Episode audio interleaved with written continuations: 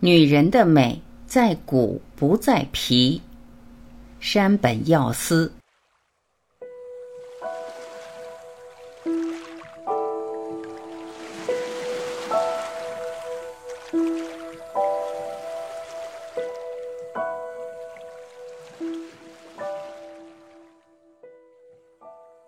我对那些卖弄风情的女人丝毫不感兴趣。相反的，一位专心踏踩缝纫机的女性背影，或是聚精会神缝衣服时的侧影，都会让我感受到一股强烈的情欲。我极其渴望去尊重、去帮助那些在社会上立足、为生计打拼的女性。黑色是一种最有态度的颜色，它分明在表达：我不烦你，你也别烦我。记得有一次，我曾经的一位女朋友因为工作出了门，等她回家的时候，我因为太累而睡在了沙发上。我就是这样关注她的一个男人。午夜过后，他回到了家，看到我还在等他。那时候，他咕哝着说道：“男人的可爱，我到现在才第一次了解。”而他说的话，至今还在我的脑海之中。完美是丑陋的。完美是秩序与和谐的呈现，是强制力的结果。自由的人类不会期望这样的东西。有些女人，她们体验过地狱般的人生，尝遍了人生酸甜苦辣。有时，她们的哀伤如香火般从她们的身上升起，灰飞烟灭。但哀伤的味道却不会染在她们的身上。她们才是受过良好教育的高贵的女人。父亲的葬礼后，年幼的我骑着三轮车，沿着稻田间的小路一直骑，一直骑，直到太阳落山。不知道为什么，我就想一事无成。古代的日本文化在裸露的颈部、在背部的弧线中发现了美，不知何时，这样的美感衰退消失，无论男女，都对这种美变得麻木起来。就像人一样，布料也有自己的生命。当布料被放上一两年，经历自然收缩后，才能显露出它本来的魅力。每一根线都有自己的生命，经过几年的生长，日渐成熟。经历这样的过程，布料才能呈现它曾深藏不露的美丽。共度良宵的男女，清晨醒来，女人会说：“我要去洗个澡，把这个借我穿一下吧。”说着，他会穿上一件对他来说太大的白色布料衬衫。宽大的衬衫意外地配合女人的身体，呈现自然凹凸，而它的光线则会沿着她的酥胸游走。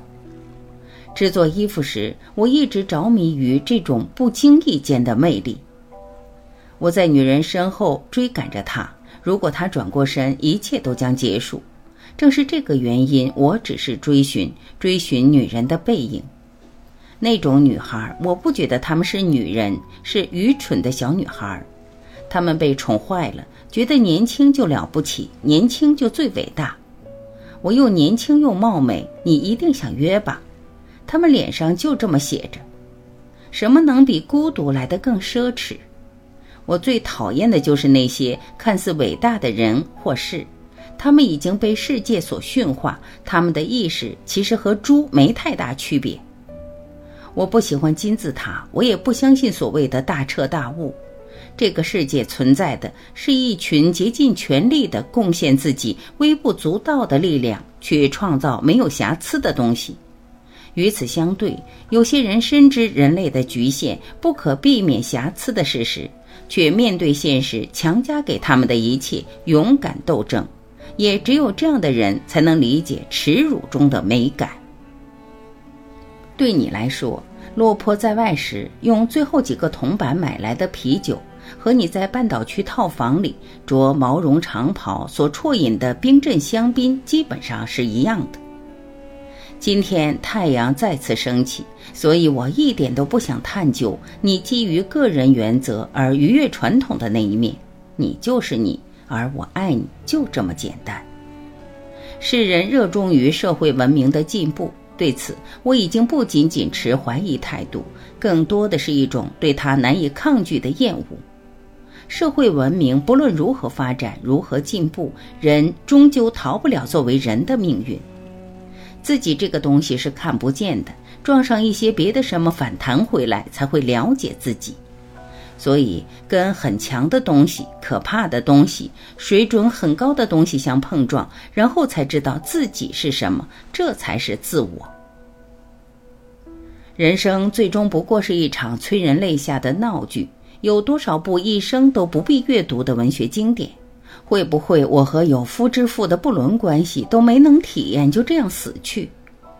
我多么渴望可以做完我该做的，快点回去，回到我熟悉的孤独，回到母亲的子宫里。女人嘛，一生都做个女人吧。不要卖弄风情，嫁为人妻，工作努力，成为事业型的女人。那种用某种头衔来包装自己的人生，你们不需要。女人们啊，一生都只做个女人吧。岁数大了，我已经可以清晰的听到体内细胞一个接一个消亡的声音。火葬场铁门沉重的关闭那一刻，我想下一个便会是我。拥有的越多，你与神明的距离就越远。